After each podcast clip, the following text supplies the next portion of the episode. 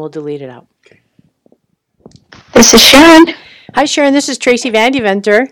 Hey, Tracy. Hi, Sharon. This is Jim. Hi, Jim. It's so nice of you guys to ask me to do this. I'm really excited. No, Thank you. it's it's we are so lucky to have you. Thank you so much. Yeah, Oh, thank you. we're excited. And uh, we're trying out some new technology, so hopefully we'll be able to figure it out, and uh, everything's going to flow smoothly. No worries. I do have one clarifying question on number two. If you could just, uh, you asked what inspired you to take the educational path that you did. Was that question regarding going into education, or was it through my career?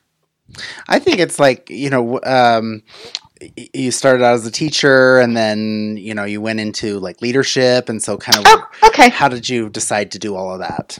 All right. Thanks, Jim. I Yeah. appreciate it. Hey, and your baby boy's not a baby anymore. Oh my gosh. I can't stand it. Oh, yeah, I know. Before you know it, they'll be 36. That's, yeah. Is that how old still- yours is now? yes. Uh, Can you believe His name's that, Mike, Jim? isn't it? Yeah, it's oh, Mike. Yeah. Oh, That's amazing. just, I know, I know. Wow, Time goes by fast. it does. It does, Tracy. It does. Yeah, very good. Okay, well, everyone, we want to just welcome you. This is the Little Things First podcast, where little things in education that makes a big difference. This is Tracy Vandeventer, and I'm with Jim Martin and also Sharon Gallagher Fishbaugh. And Sharon, we are so lucky to have you. Former Teacher of the Year, former Utah Education Association President, and um, you've been around the block in education a little. You've got lots of stories to tell, and we would love to hear more about uh, your insights into what little things make a big difference. Well, thank you for having me. I appreciate it. Go ahead. What What do you want to start with, Jim? What question would we? Well, tell us Kick us just a little bit about yourself, just your you know, Okay, well- background and When Tracy said I've been around the block, she wasn't kidding. this is my 40th year doing work in public education. I know sometimes I can't believe it.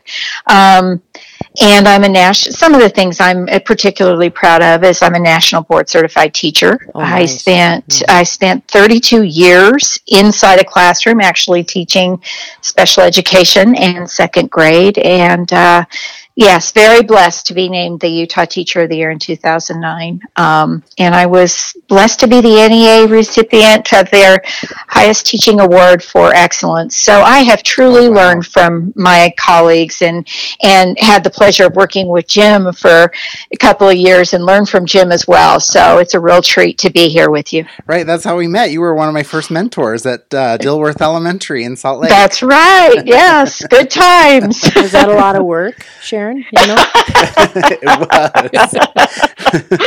it was inspiring, Tracy. All right. Thank you. That's so great. Now, um, as you go back, I, if you don't mind, I'm going to just touch base with that national board certification because Yes. I believe that people who have had a chance to complete that process, right, our teachers that have gone through that national board certification, uh, they it's kind of rigorous. It's kind of in, intentional and, and really purposeful. Is there is there anything about that experience that you think helps prepare teachers in their own way for the little things that make a big difference? Oh my goodness, I can't say enough about that, uh, Tracy. I have to tell you, I didn't decide to pursue it mainly because I really hadn't heard a lot about national board certification until my 26th year of teaching. And I have to say that that process was more powerful than any degree I sought or any professional development I ever took because it's a very self reflective process. It's about what you are doing in your classroom with your students at that time.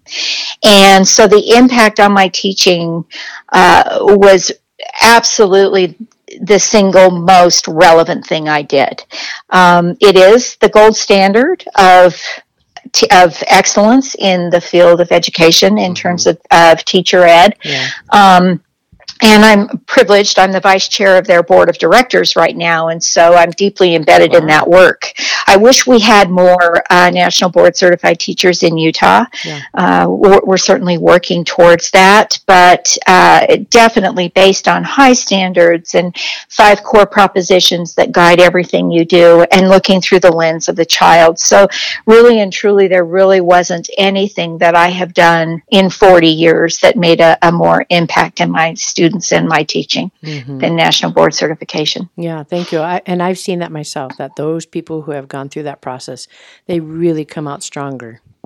Yes, and I, I think it's it's interesting. The research shows that the achievement levels of students who are taught by NBCTs, National Board Certified Teachers, uh, is increasing um, as compared with peers who are have not gone through the process. That's not to say that those teachers are not excellent teachers, but what I think the the National Board process does is it it sets your mind into a, an extremely reflective mode, which I think as educators we are drinking from a fire hose and we don't have Yeah. often have the time to do that. Yeah. So it forces you to do that, and uh, it becomes habitual.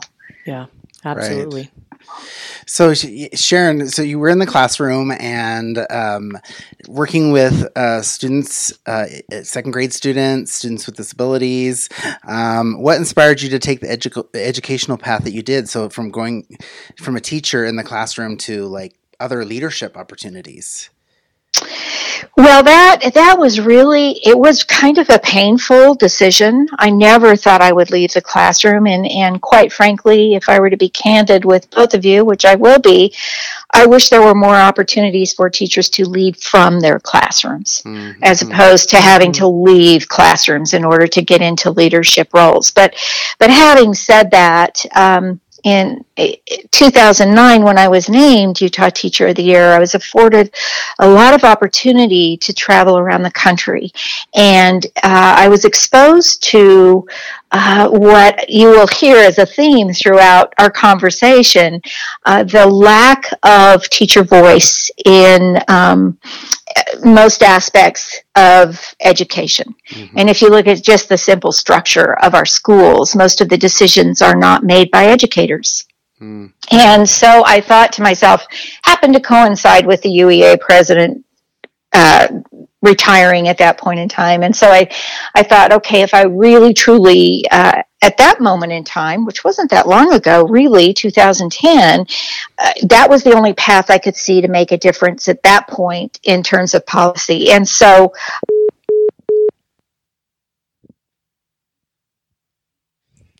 Uh, we've lost contact with Sharon, and she's saying some amazing things. Let's try and get her back. What happened? We're all being still. I'm going to pretend it was like a butt dial. apologize. Um, I can't. They can stay in their classroom and they can learn from how to lead from their classrooms. But um, you know, at the time that I chose to run for UEA president, that was not an option. So Ju- just to be transparent with you as well, you disappeared for just a second in part of that. Um, and I am so sorry. I'm, I apologize. I've got some somebody's trying to get a hold of me. You know how the, the, the threatens. I mean, they just aren't listening that I'm not available.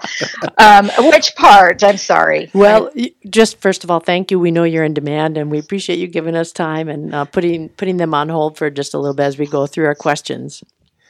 Not a problem. Not a problem. Can you tell me, Tracy, where you lost me, or Well, well, I think what you were doing is just talking about that transition from the classroom into leadership role, and then as you were shifting over, you're talking about how the Utah Education president happened to step out at that time.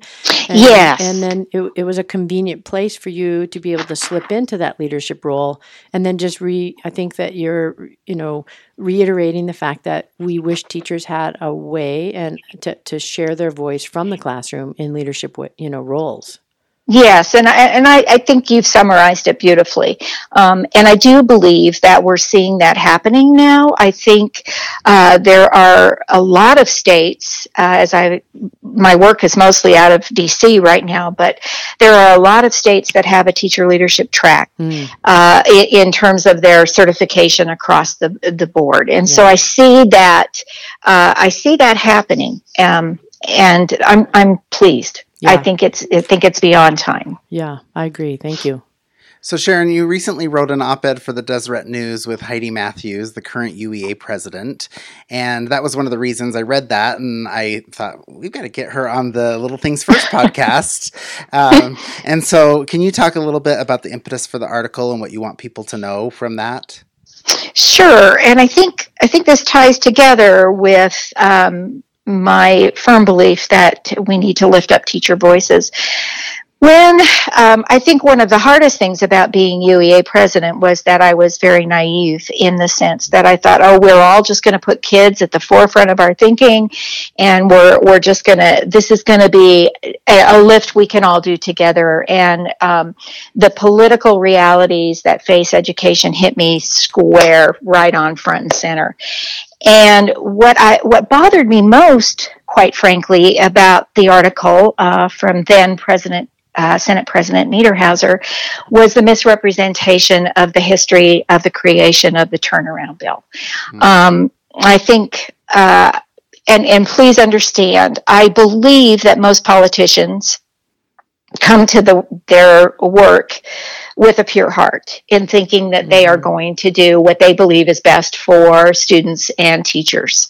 Um, sadly, because of the fact that teacher voice is left out of out of things, there are policies, and I can count numerous policies, including the turnaround bill, which was created without our voice, without having us brought to the table to hear what the the experts, the teachers, had to say about this. Um, and was was ignored. And so so when i read the article i was stunned quite frankly um, because i disagree with everything about the turnaround process as it's constituted in that bill. And so for me it was about setting the record straight and uh, you know it's not okay to misrepresent what took place. Mm-hmm. And so, um, and, and there really clearly, in my mind, respectfully, was no way that our lack of involvement could have been misconstrued as being listened to. We weren't even asked. Mm-hmm. And so uh, I, I, was frustrated by that. And I just wanted uh, to set the record straight. Mm-hmm. So, what was it about the bill that um, you see as potential as especially problematic?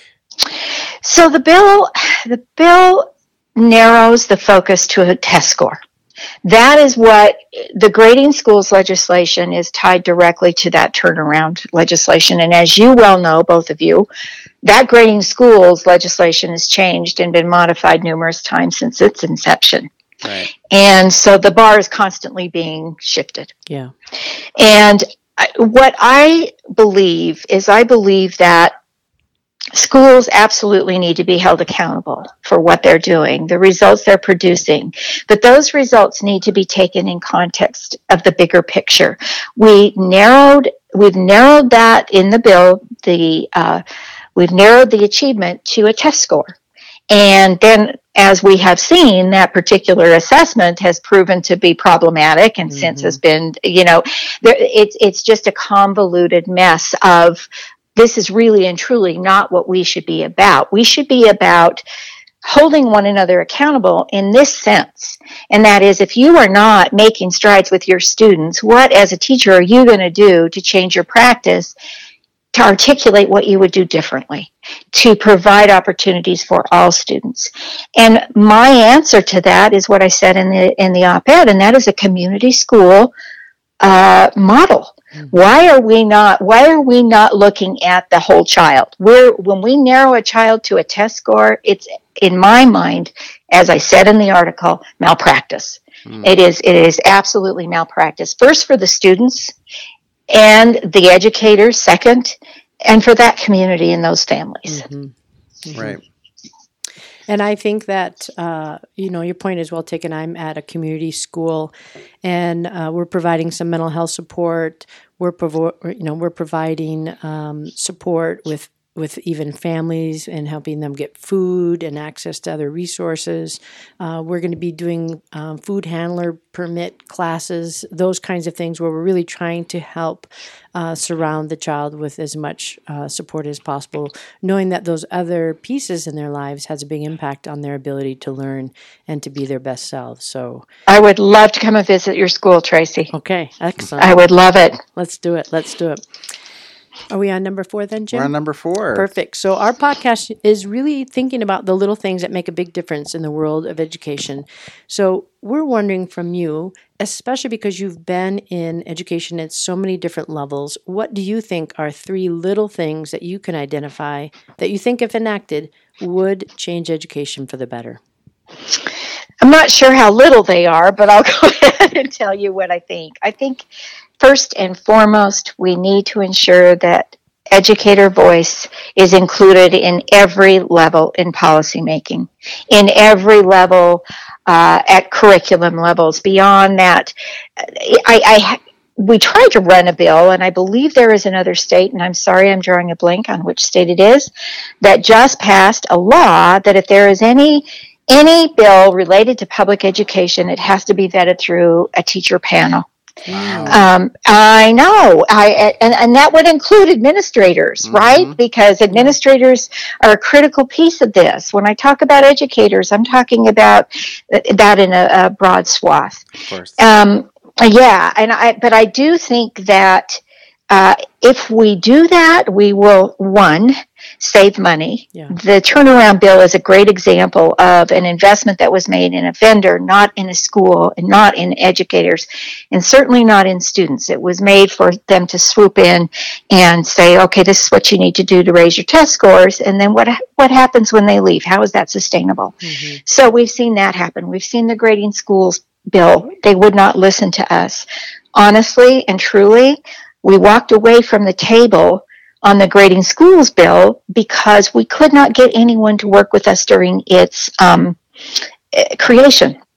And um, then once it was created and the first grades came out and the bottom fell out because people were upset, they called us back, they, meaning leadership in our our legislature, called UEA back to the table. I will. There were other organizations there, but I will speak only for UEA, and wanted us to help them fix it. Mm-hmm. And at that point in time, it was fix it within the guise of, of doing it the same way they wanted to. And we just said, I'm sorry, you know, you we, we can't fix this for you. Repealing it would fix it and focusing on X, Y, and Z. And you're not willing to do that. Now, I think about had educators been in that discussion early on, yeah. and had we been listened to, we could have really made an impact in a positive way. Yeah. So that's that's the first thing. I think the community schools work is critical. I think providing a framework to address the needs of the whole child is essential, and we need adequate resources to do the work. Right. Mm-hmm. Uh, if you don't mind, I want to go a little deeper and um, step into your role as a teacher and teacher of the year. When you were at that level, you had an administrator at the time. Can you think back to what your administrator did to help you in your success? Absolutely, I've had I've had great administrators, and I've had some that were not so great. Um, I think the I think the administrator um, plays such a key role.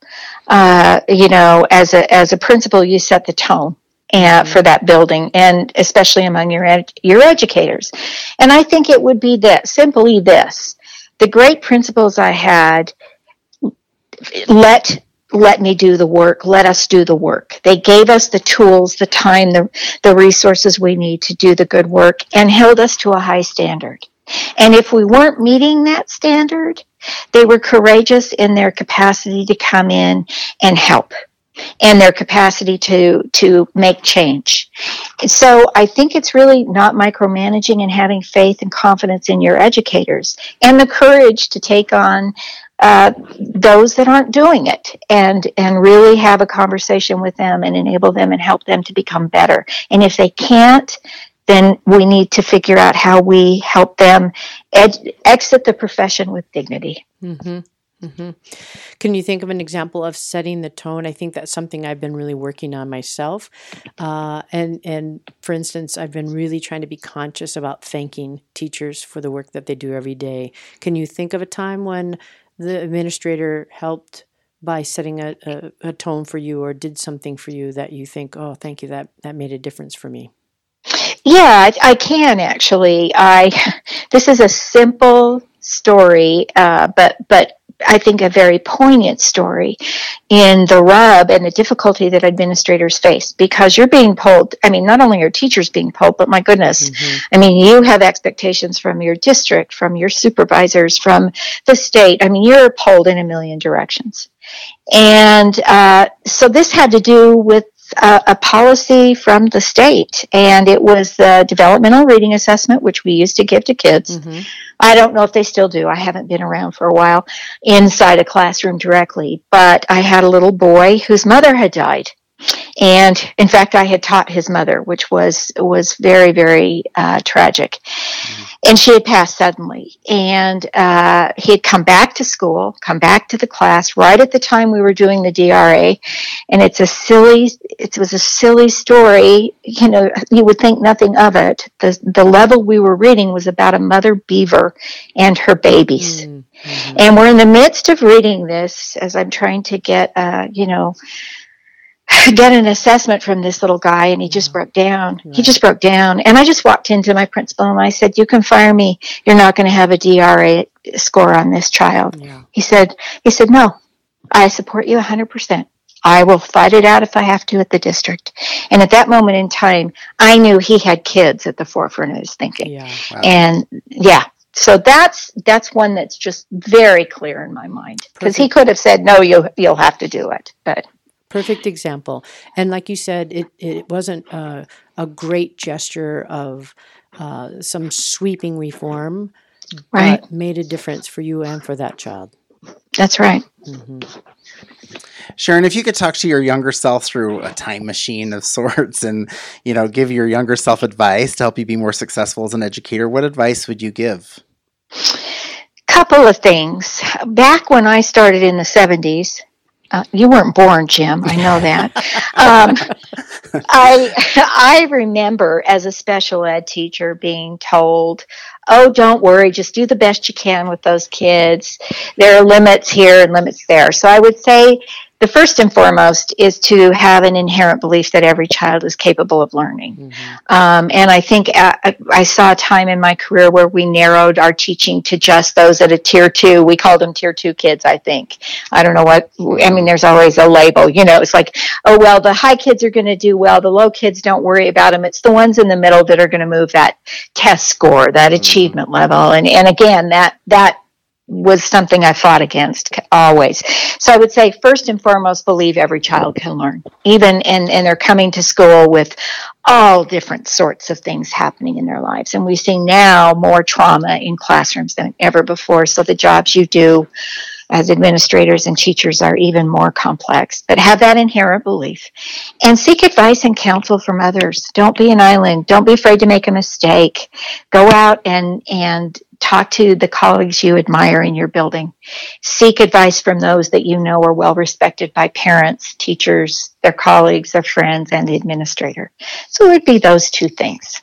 That's fantastic. Thank you. Yeah, Great nice. advice. What are you working on now? I'm failing at retirement.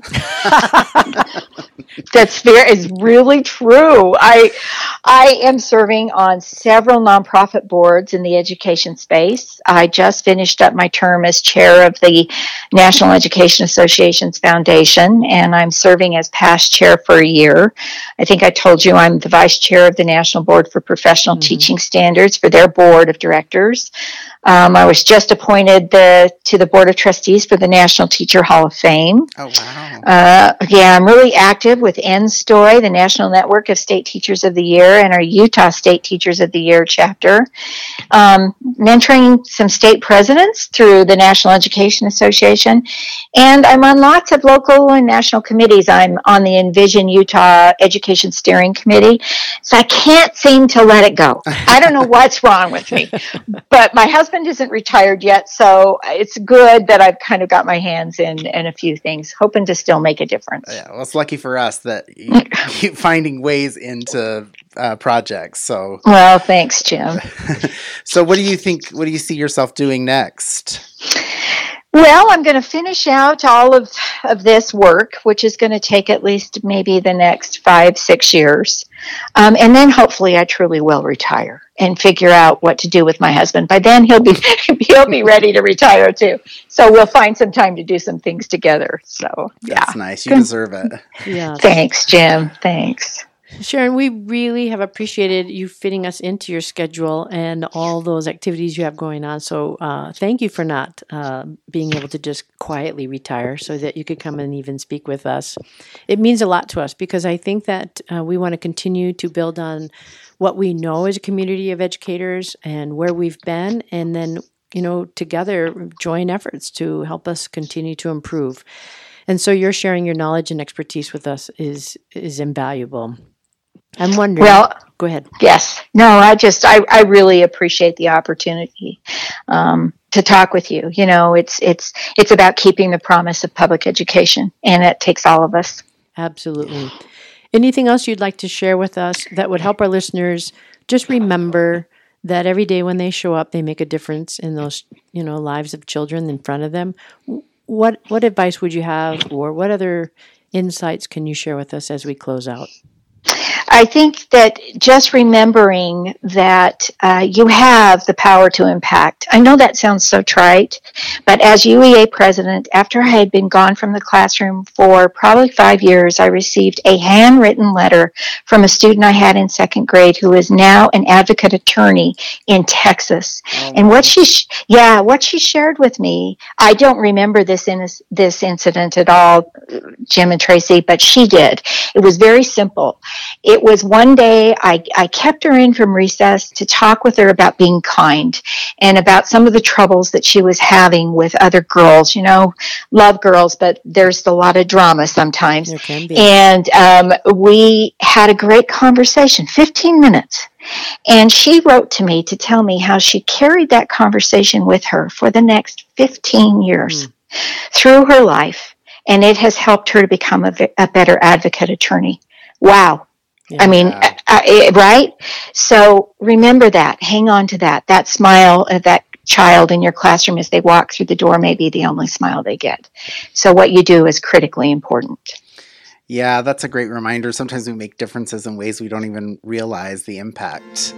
That's so, right, Jim. Until later on. Well, thank you, Sharon. It's been so great talking to you, and I feel like I've learned a lot in the last half hour and also just in my interactions with you through my career. So thank you so much for being a great mentor, a great leader, a great representative of education. Well, thanks to both of you. I appreciate you. All right. Take Enjoy care. the rest Have of your day. All right. Thank you. Bye bye. Bye bye.